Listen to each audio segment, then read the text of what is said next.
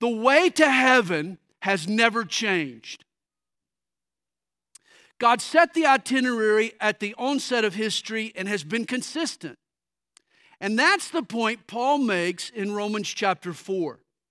The gospel preached in 58 AD was the same gospel that made Abraham right with God in 1800 BC. Nothing in the 2,000 years that separated Paul and Abraham changed or improved the gospel. And there are no alterations, there have been no alterations in the last 2,000 years. The gospel of God is changeless, it's timeless, it's immutable. Once there was a little boy at Christmas time, he was helping his mom unpack the decorations. He carefully unwrapped the nativity set, the wise men and the shepherds, Mary and Joseph, and finally he came to the baby in the manger.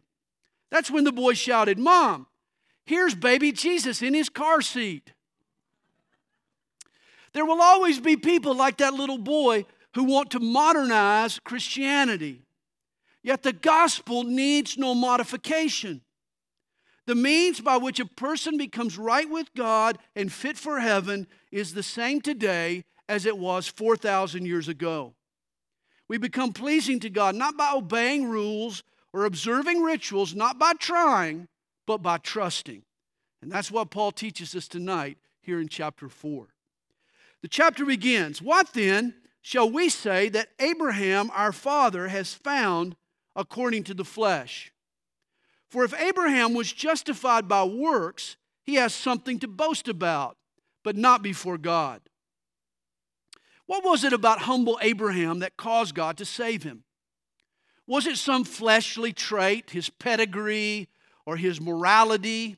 Was it his works, his diligent service? No. If it had been either, Abraham could have boasted in himself. For the answer, Paul takes us back to the Bible. He takes us back to Genesis chapter 15, verse 6. He says in verse 3 For what does the scripture say? He goes back to Genesis. Abraham believed God, and it was accounted to him for righteousness. Abraham was chosen by God for one reason only his faith. Now realize, Abraham was one of the most revered figures in all of Judaism. In fact, the rabbis exaggerated his virtue. The Jewish book of Jubilees claims Abraham was perfect in all his deeds. No, he wasn't. He was a sinner like you and me. But the Jews assumed that God had accepted Abraham based on his good works. Paul knew better. Even Abraham needed God's grace. And Paul does a little scriptural digging to prove his point. He goes back to the beginning of the Torah, to Genesis, and he flags the very moment that Abraham was declared righteous. You might assume it was after he uprooted his family and moved at God's prompting from Ur to Canaan. Or perhaps it was the time when he stood on Mount Moriah, lifted up his knife, and was willing to sacrifice his only son Isaac. Those were monumental moments in Abraham's life. But neither case earned for him God's acceptance.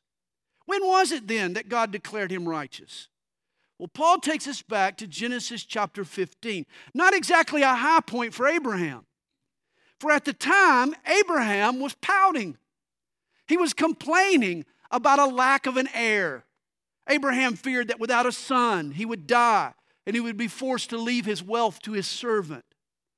At the time, Abraham spoke, God spoke to Abraham about his servant, saying, This one shall not be your heir, but one who will come from your own body shall be your heir. Then he brought him outside and said, Look now toward heaven and count the stars if you are able to number them. And he said to him, So shall your descendants be. At Abraham's greatest sense of deficiency, God showed him his own sufficiency. God blew him away with an amazing promise that Abraham would not only have a son, but he would father a nation.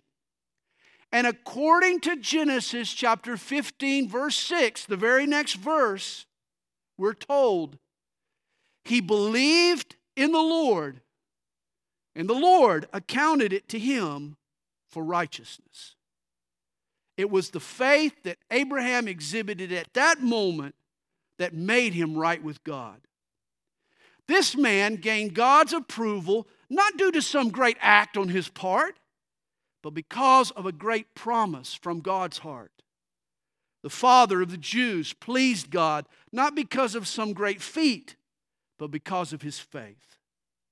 Paul continues in verse 4 Now to him who works, the wages are not counted as grace, but as debt. You know, most Americans believe that we should get what we earn. A good day's work deserves a good day's pay. This might be a good rule in the workplace, but it doesn't apply to God's kingdom. If God's favor and thus our salvation can be earned by us, then it makes God our debtor. He then owes us, and God is nobody's debtor. Thus, salvation can never be earned. It's not wages, it's a gift.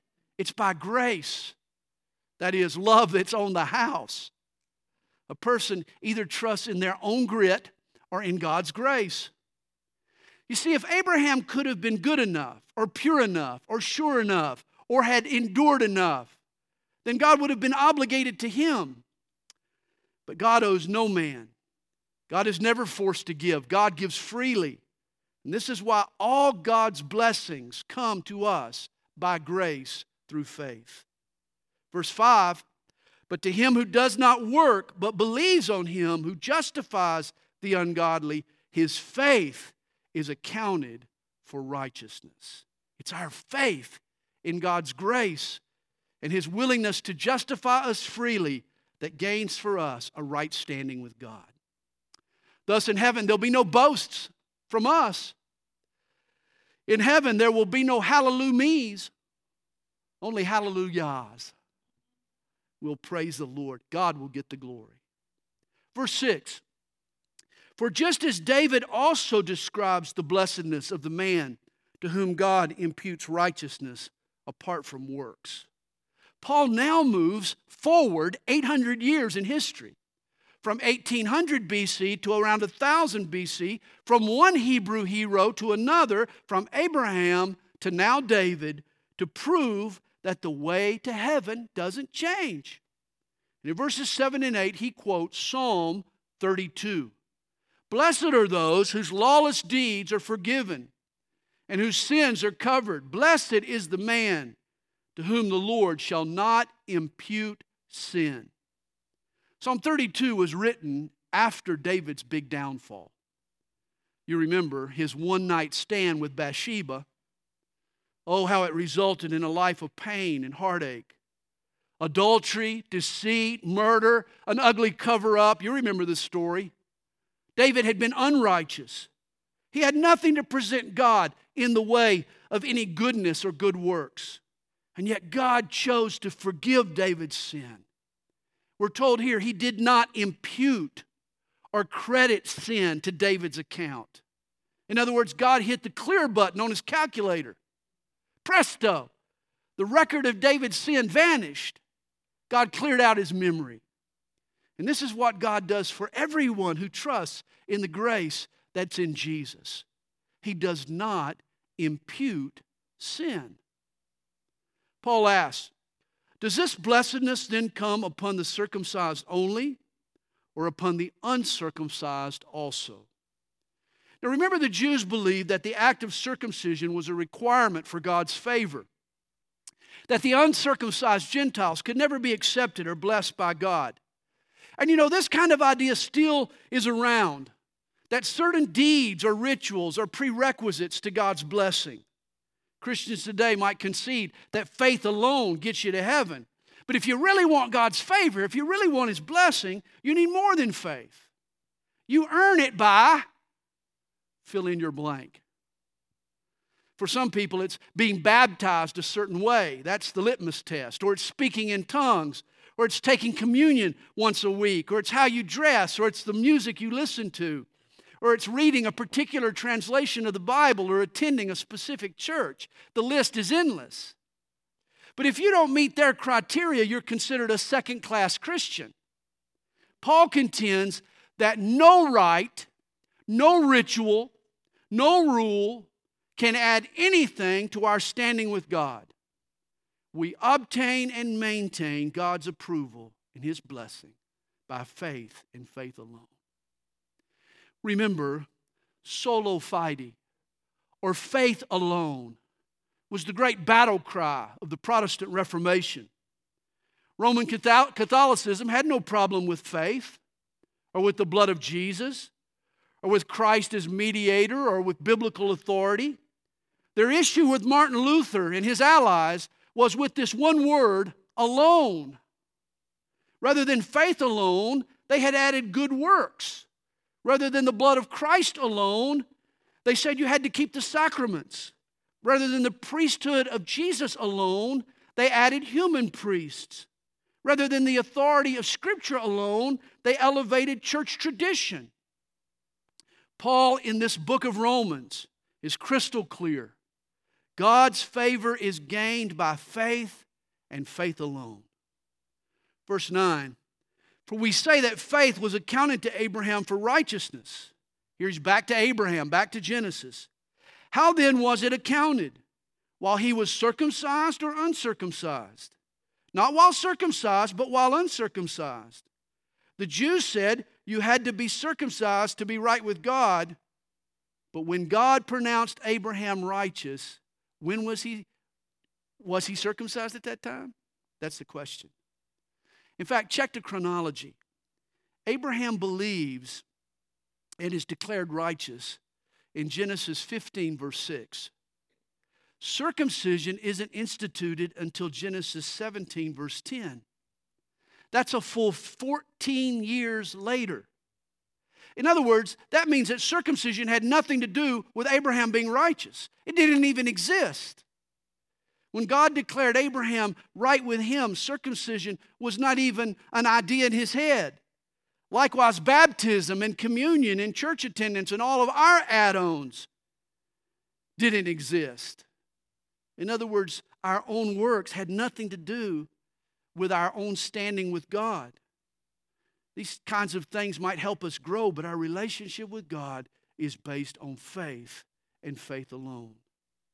Verse 11 And he received the sign of circumcision, a seal of the righteousness of the faith which he had while still uncircumcised, that he might be the father of all those who believe, though they are uncircumcised, that righteousness might be imputed to them also. Sin is taken off the ledger, and righteousness is placed on the ledger by faith in the grace of Jesus. Circumcision was a sign. Like baptism and communion today, it was an outward mark of an inward faith. You know, a sign doesn't confer righteousness, it confirms the righteousness that came by faith. And thus, the uncircumcised Gentiles didn't have the sign, but they had the substance, they had the faith and it was faith that made them right with God. Abraham became the father of believing Gentiles and believing Jews. The issue that saved both was not religious practices like circumcision, but faith. For he says in verse 12, and the father of circumcision to those who not only are of the circumcision, but also but who also walk in the steps of the faith which our father Abraham had while still uncircumcised. For the promise that it would be the heir, that he would be the heir of the world was not to Abraham or to his seed through the law, but through the righteousness of faith. Now, here's another argument for righteousness by grace through faith. Such righteousness preceded the law. Remember, Abraham was declared righteous 500 years before the law was given to Moses on Mount Sinai. Obviously, righteousness then comes apart from the law. God never intended for the Jews to become right with Him by keeping all these rules and regulations. The law exposed their sin, it didn't save them. Salvation has always been by faith. And then verse 14 For if those who are of the law are heirs, faith is made void, and the promise made of no effect. Something can't be purchased and free at the same time. One nullifies the other. You can't receive salvation through the work of Christ and your own good works, the law and the promise are mutually exclusive. He says, Because the law brings about wrath, for where there is no law, there is no transgression. As we discussed back in chapter 3, the law's purpose wasn't to save us, it was to expose our sin. Without a standard, you wouldn't know if you were in violation. You don't know you're speeding unless the speed limit's posted. Paul is saying the law doesn't save. Therefore, it is of faith that it might be according to grace. It's sad the folks that I talk to that lack confidence in their relationship with God. Do you know that God loves you? Oh, I guess so. Are your sins forgiven? Oh, I hope so. Are you going to heaven when you die? Well, I think so. But with God's grace, there should be no guesswork. You find a certainty when your relationship with God depends on His promise, not your performance. That's what Paul's saying to us. Ever play Chutes and Ladders with the kids? I don't know if this game even exists anymore. It does. Some of our moms and dads are shaking their head. You've played Chutes and Ladders. You climb and climb the ladder, you get nearer and nearer the prize, but you're always thinking one wrong spin, man, and you're down the chute. And this is how some people try to live their Christian life. They're confident as long as they're doing good and they're climbing higher. But suddenly they spin into some sin and they feel as if it's down the chute. Hey, grace assures us that even when we spin into trouble at times, we don't lose our place on the board. Jesus died so that we could get another spin and another and another and another. Verse 16. So that the promise might be sure to all the seed, not only to those who are of the law, but also to those who are of the faith of Abraham, who is the father of us all. For as it is written, I have made you a father of many nations. In other words, whether you're a law abiding Jew or whether you're a law ignorant Gentile, the blessings of God are received the same way by God's by the promise of God's grace. So, let's follow in Abraham's footsteps and have faith. But the question arises what is real faith? You recall James chapter 2, verse 19? Even the demons believe and tremble. Even the demons have a certain element of faith. What is real saving faith? Well, to illustrate real faith, Paul again points to Abraham. Abraham not only teaches us our need for faith, but he illustrates what real faith looks like. And in the next few verses, Paul puts Abraham's faith on display. In verse 17, we see the preoccupation of his faith. In verses 18 to 21, the application of his faith and verses 22 through 25, the ramification of his faith. First, notice the preoccupation of his faith, verse 17. In the presence of him whom he believed, God, who gives life to the dead and calls those things which do not exist as though they did. Abraham believed in an almighty God, a God who brings something out of nothing. Say you took an art class and you're told to sculpt a statue, but no one issued you any molding clay. You would question the teacher's sanity, wouldn't you? Hey, something doesn't come out of nothing, but it can with God. When God created the universe, He brought it all out of thin, He brought thin air out of thin air. You realize that? He created the world ex nihilo. That's Latin word for out of nothing.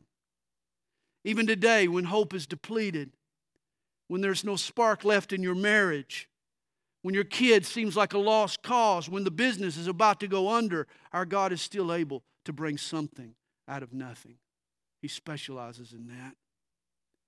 And God also specializes in resurrecting the dead. Paul says of God, who gives life to the dead. Dead people for sure, but also dead dreams and dead relationships.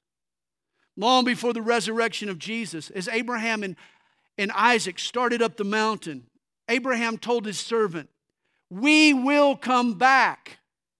Not just I, but we. Isaac was the heir to God's promise, and I'm sure Abraham was puzzled that God wanted him to sacrifice the fulfillment of his promises, his son Isaac. I'm sure Abraham rationalized it by believing that God was able to raise Isaac from the dead. I heard of an old seminary professor who had a surefire way, he said, to predict the success of pastors in training. He said all he had to do was listen to a single sermon. He said this I come to hear if they are big Godders or little, little Godders. Some men have a God who can't do miracles, hasn't spoken infallibly, and doesn't intervene for his people. They have a little God. I call them little Godders. But there are other men who have a great God. He speaks and it is done. He commands and it stands fast. He shows himself strong on behalf of them who fear him. These men are big Godders, and God will bless their ministry. Understand the patriarch Abraham was a big Godder, and his big God responded to his faith. You realize we all have faith. You get sick and you go to the doctor whose name you can't pronounce. His diplomas you can't verify.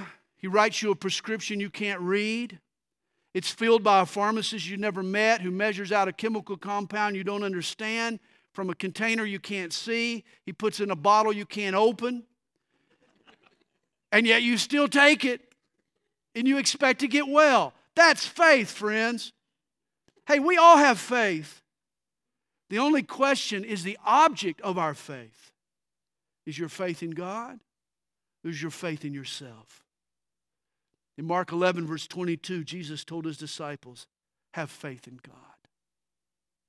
Now look at the application of Abraham's faith. Verse 18. Who, contrary to hope, in hope believed, so that he became the father of many nations, according to what was spoken. So your descendants, so shall your descendants be.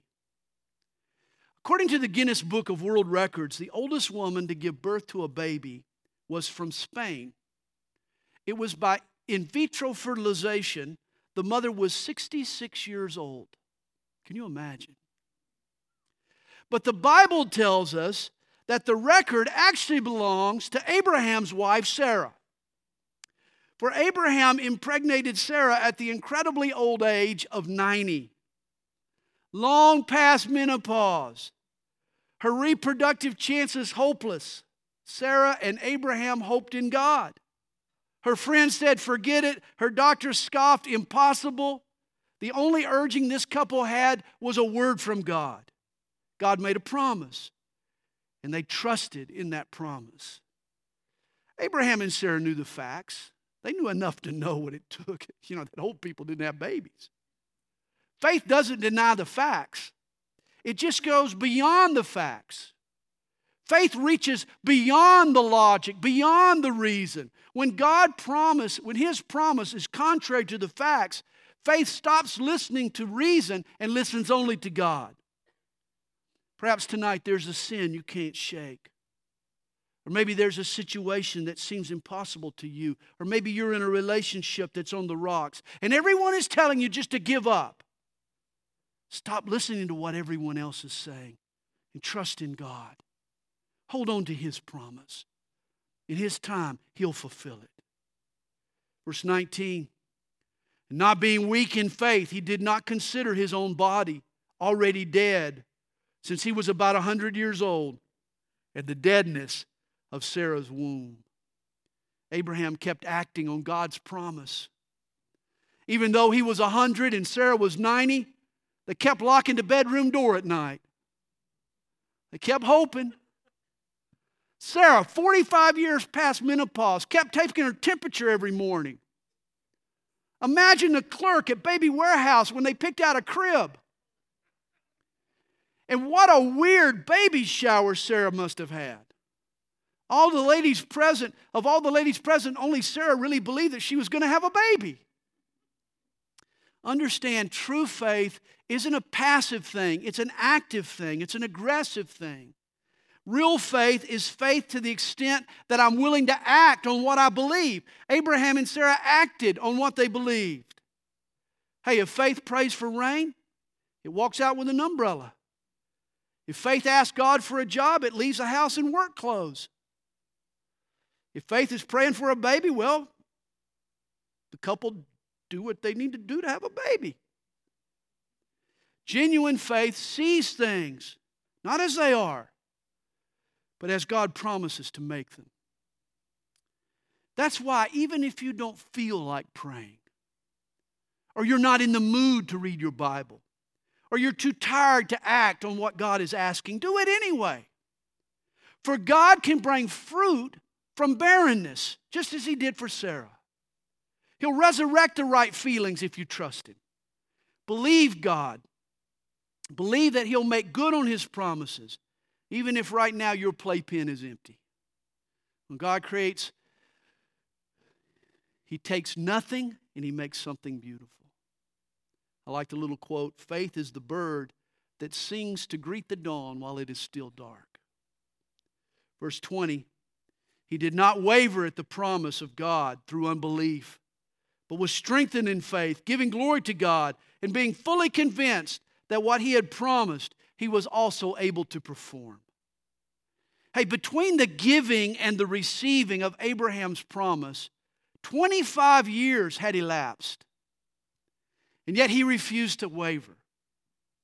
You know, often the longer the wait for God's promise, the harder it is to remain confident. The more time that transpires, the more opportunity there is for doubt to creep in. Hey, this is why the opposing team tries to ice the kicker in a football game. Just before the field goal attempt, they'll call timeout. They might call two. They want the kicker to have time to think about the importance of his attempt. If the slightest doubt slips in, he can slip up and miss wide right. And the longer they can keep him thinking, the longer they can keep him from acting, the more the possibility of some doubt might creep in. Well, Abraham refused to get iced. Even over 25 years, his faith never wavered.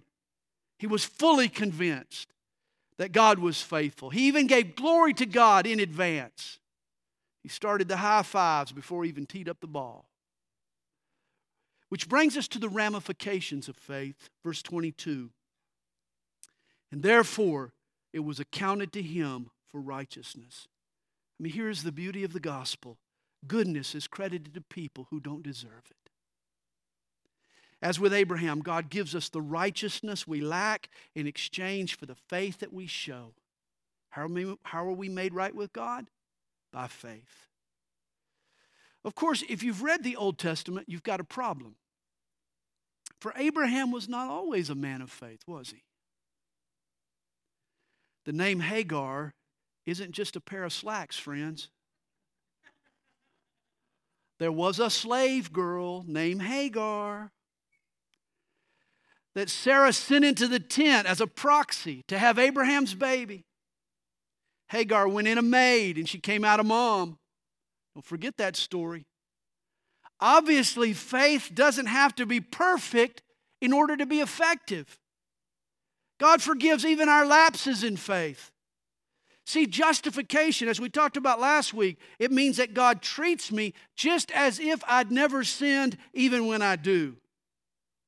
In fact, all the Old Testament saints failed, all of them were flawed, but not once is an Old Testament sin rehashed in the New Testament. There's a reason for that. Evidently, what God forgives, He forgets. Verse 23 Now it was not written for Abraham's sake alone that it was imputed to him, but also for us. With Abraham and David, God set a precedent. He forgives sin and he imputes goodness by faith, not works. And it shall be imputed to us who believe in him who raised up Jesus, our Lord, from the dead, who was delivered up because of our offenses and was raised because of our justification. On the cross, Jesus paid for our sins and was raised to justify us by his grace. chapter 5. Therefore, having been justified by faith, we have peace with God through the Lord Jesus Christ, through whom also we have access by God into this grace in which we stand and rejoice in hope of the glory of God. Now, this is a wonderful verse. If you're a believer in Jesus, here is the status that you have received. You're justified. In other words, God treats you as if you'd never sinned, even when you do, and justification comes with its perks. With, along with justification, you have peace with God. Man, what a wonderful thing to be at peace with the God who created you. You have access to God. You can go to Him in prayer. You have the joy of God. You have hope in God. Hey, we're standing in grace now and we'll be rejoicing in glory for all eternity. In fact, His grace is at work in us now to perfect us in our trials. For He says in verse 3 And not only that, but we also glory in tribulations, knowing that tribulation, and this Greek word translated tribulation is the word thlipsis. It means to crush or to squeeze under pressure. And if you've been a Christian for any length of time, you know that there are times when God squeezes us. He likes to engineer pressure packed circumstances to break us, to shape us. And this is so vital. When we're squeezed, don't try to escape, for knowing that tribulation produces perseverance, and perseverance, character, and character, hope. Hey, if you want to build into your life endurance and godly character and optimism, then don't hop out of the pressure cooker every time you face a trial. Don't look for the easy way out. Look for God's way out. For in the trials of our lives, in these pressure packed times, God is cooking up something good in us. Verse 5 Now, hope does not disappoint because the love of God has been poured out in our hearts by the Holy Spirit who was given to us. Here's another perk of justification it's the love of God poured out into our hearts. God sets out His love in the pages of Scripture, but He pours out His love by His Holy Spirit. It's the Holy Spirit that enables us to perceive, to grasp, to feel firsthand God's love in our hearts. And speaking of God's love, for when we were still without strength, in due time, Christ died for the ungodly. For scarcely for a righteous man will one die, yet perhaps for a good man someone would even dare to die. But God demonstrates his own love toward us in that while we were still sinners, Christ died for us. How amazing is that? Once a little boy, he was asked to donate blood to his sick sister. He didn't understand the procedure really, but he loved his sis and he'd do anything for her. So when the needle was removed from his arm, the little guy said to the nurse, Tell me, when am I going to croak? The little boy had agreed to the transfusion, thinking it would cost him his very life. Yet his brave and selfless act still falls short of the degree to which Jesus loves us. As Paul says, it's one thing to die for someone you admire and that you love and that who loves you, but it's an altogether different issue to lay down your life for your enemy. Yet, isn't that what Jesus has done for us? Notice the words in these verses. When did God fall in love with you? When you were without strength, he says, ungodly, a sinner. In verse 10, even enemies before you even gave a rip about God, God demonstrated his love for you in the most extreme way. Before you showed God the first inkling that you'd ever serve him or follow him or love him, he went out on a limb, a limb called a cross, to prove his love for you. God didn't even wait until you were lovable to start loving you. Even at your ugliest and your dirtiest and your meanest, he was willing to take you as is because of Jesus. While we were still sinners, Christ died in our place. It was April the 6th, 32 AD, when God made a scene He made a point for heaven and for earth to see. On that day, he demonstrated for all time, he proved for all eternity how much he loves you and me. You see, God sets out his love in his word, he pours out his love by his spirit, but he worked out his love on the cross. Verse 9 Much more then, having now been justified by his blood, we shall be saved from wrath through him. For if when we were enemies, we were reconciled to God through the death of his Son, much more, having been reconciled, we shall be saved by his life. You know, an interesting name for God appears in Ezekiel chapter 7, verse 9 Jehovah Nakah, or the Lord who strikes. You need to know God is no pacifist. One day, in his wrath, God is going to punish this wicked world with a sharp sword. God is the God who will strike. But he doesn't want to strike you, he loves you. So, in your place, he struck his only son. 39 times Jesus' back was slashed with a whip, his brow pricked with prickly thorns, his hands and feet perforated with spikes, his side pierced, and his heart punctured by a spear. And I hope you get the point. Jesus was struck so that you wouldn't have to be. The God who strikes became the God who was stricken. Jesus died on a Roman cross to save you from the wrath to come and to reconcile you to God. Tennyson once wrote of Roman religion. He said, The gods are hard to reconcile. The Roman idols were gods with a grudge. They had to be won over. Their anger and reluctance had to be overcome. But the cross wasn't man's effort to appease an angry God, it was God's plan to reconcile us. God took the initiative, He went out of His way to do what was necessary to have a relationship with you. That's how much He loves you. Verse 11, and not only that, but we also rejoice in God through our Lord Jesus Christ, through whom we have now received the reconciliation. The lost world approaches life with their fingers crossed. They hope that luck is on their side, but Christians approach life with their eyes fixed on the cross. God demonstrated his love toward us. He made a scene on the cross. He spoke in an undeniable way. So, why do you doubt him now? What more could God have done to better say he loves you than what he's already done?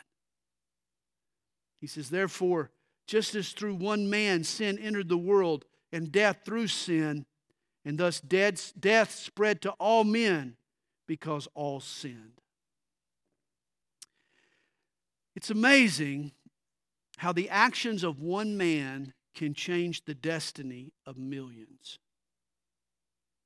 On August the 6th, 1945, President Harry Truman authorized the dropping of the atomic bomb on the Japanese island of Hiroshima. On that day, every building on the island, every building within 4.7 miles of the impact were obliterated. On Hiroshima, 90,000 people died instantly from the blast. 320,000 people died from the fallout, died later. This one event changed the world. It ushered us into the nuclear era. But in our text here in Romans, we're dealing with another atom bomb. An atom bomb an ADAM bomb. For in the Garden of Eden, the first man, Adam, what did he do? He bombed. He sinned. He ate the forbidden fruit and he launched a rebellion against God. And this atom bomb is responsible for far more deaths than Truman's. It brought death to all humanity. Each of the 100 billion human beings who have ever lived over all time have been impacted by Adam's bomb.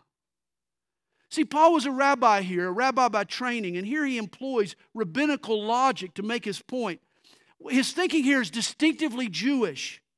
For Hebrews held the concept of racial solidarity or federal headship. It's the idea that one person can act on behalf of a whole nation or a whole group of people. You, you recall the Philistine challenge? Rather than waste the lives of thousands of soldiers, why not both sides just send out a champion to fight on behalf of their nation, their people? But again, it illustrated how the ancient Hebrews had this one for all mentality. And this is Paul's rationale here. One person, a designated representative, can act by proxy for a whole race of people. Thus, when Adam sinned as the father of the human race, he acted on behalf of his descendants, the other humans that would follow him. His sin passed down to his progeny. Here's what happened when Adam bombed the entire human gene pool was contaminated. Thus, you, are and I, you and I are born tainted with sin. We have tainted blood. Our blood has been poisoned by sin. You've heard the expression, one bad apple spoils a whole bunch. That's more true than you know. Adam ate the apple, and he became a bad apple. And the Bible teaches that every human is now born with a sin nature. It said, we aren't sinners because we sin, we sin because we're sinners. It's our nature to sin. We inherited it from Adam. Ephesians 2, verse 3 puts it we are by nature children of wrath. By nature, children of wrath. Mom, Dad, I hate to break this to you, but that cute little precious, adorable little baby that you tuck into bed at night is in reality a diabolical sinner incognito. Have you ever bit into an apple and discovered a worm inside? It happens. You know, you look at the apple, there's no hole in the apple, and you wonder how in the world did the worm get in there? What happens is that an egg is laid in the apple blossom. And when the worm hatches, it finds itself inside the apple. It has to eat its way out. And this is how sin works it begins inside us.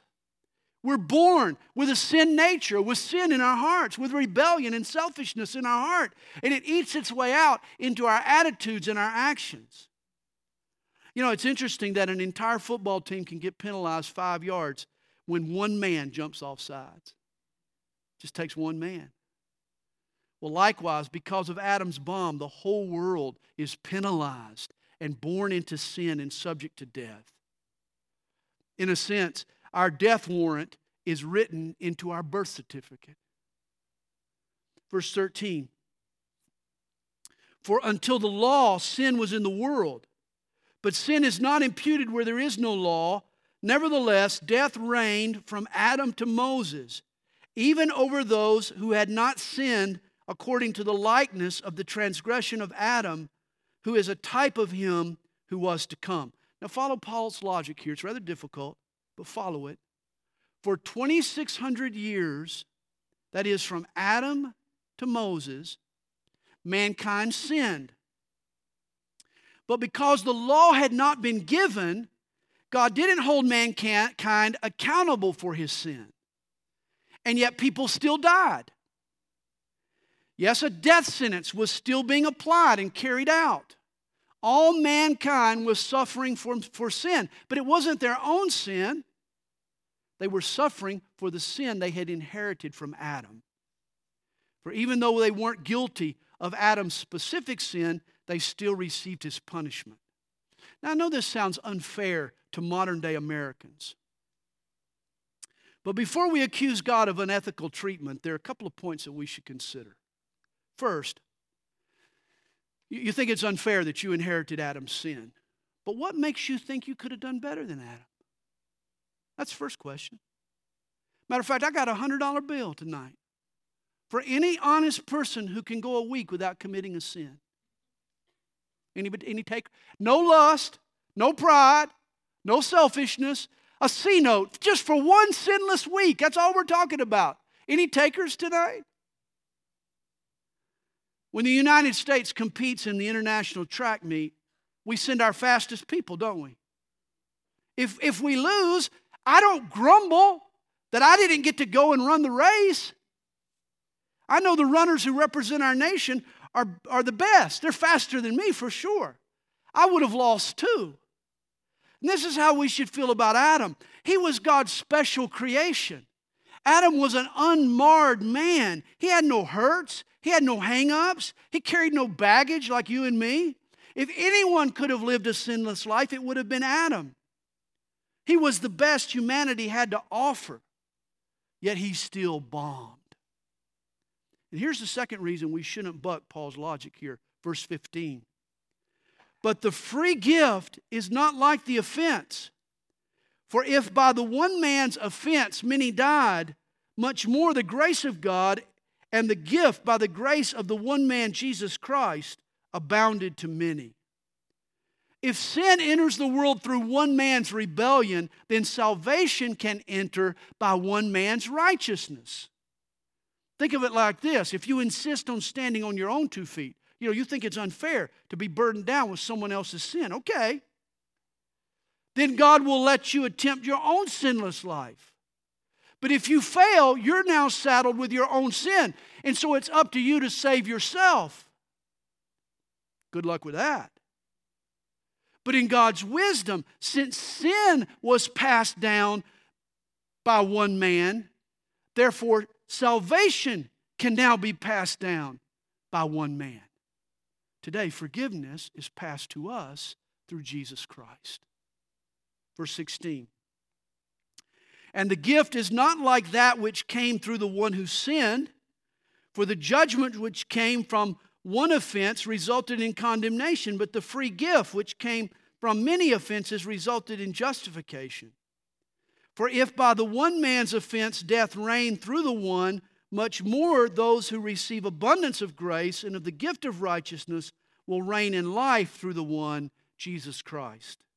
Therefore, as through, as, th- as through one man's offense judgment came to all men, resulting in condemnation, even so, through one man's righteous act, the free gift came to all men, resulting in the justification of life. For as by one man's disobedience many were made sinners, so also by one man's obedience many will be made righteous. Through the power of one, Adam, sin reigns in the world. But now, through the power of one, Jesus Christ, grace reigns in us. And note the contrast in these verses. Adam brought condemnation, Jesus, justification. In Adam, we're bound up. In Jesus, grace abounds. In Adam, we receive a sentence of sin. In Jesus, we receive a sinless status. In Adam, there's death. In Christ, there's life. John Calvin once wrote Christ is much more powerful to save than Adam was to destroy. What Paul is saying here is that the damage done by Adam's sin is more than made up for by the deliverance that comes through the obedience of Jesus. Adam's bomb is not nearly as potent as the explosion of grace that comes through Jesus Christ. And chapter 5 ends Moreover, the law entered that the offense might abound, but where sin abounded, grace abounded much more so that as sin reigned in death, even so grace might reign through righteousness to eternal life through Jesus Christ our Lord. In the Greek, it reads, Where sin abounds, grace superabounds. Sin can't cause a breach that grace cannot build a bridge. I love the Phillips translation. It renders verses 20 and 21. Though sin is shown to be wide and deep, thank God, His grace is wider and deeper still. Mel Trotter Ministries has been helping the homeless on the streets of America for over a century. In the early 1900s, Mel Trotter was a hopeless alcoholic living in Chicago. When his little boy laid in his casket, Mel Trotter stole the shoes off the boy's corpse to buy some cheap wine. That's the kind of person Mel Trotter was. Mel's drinking became so bad that he grew suicidal. In fact, he was on his way to drown himself when he walked into the Pacific Gardens Rescue Mission in Chicago. And he heard a man give a testimony of how Jesus had changed his life. Mel met the Lord that night, and he was never the same. In fact, he was so thoroughly transformed that eight years later, he was running a rescue mission himself in Grand Rapids, Michigan. And over the course of his lifetime, Mel Trotter started 68 rescue missions all across the country. Though sin had abounded in Mel's life, grace now abounded much more. See, sin can get a vice grip in our lives, but grace is stronger, my friends. Here's what he's saying God's ability to forgive and lift and save is mightier than our ability to mess up.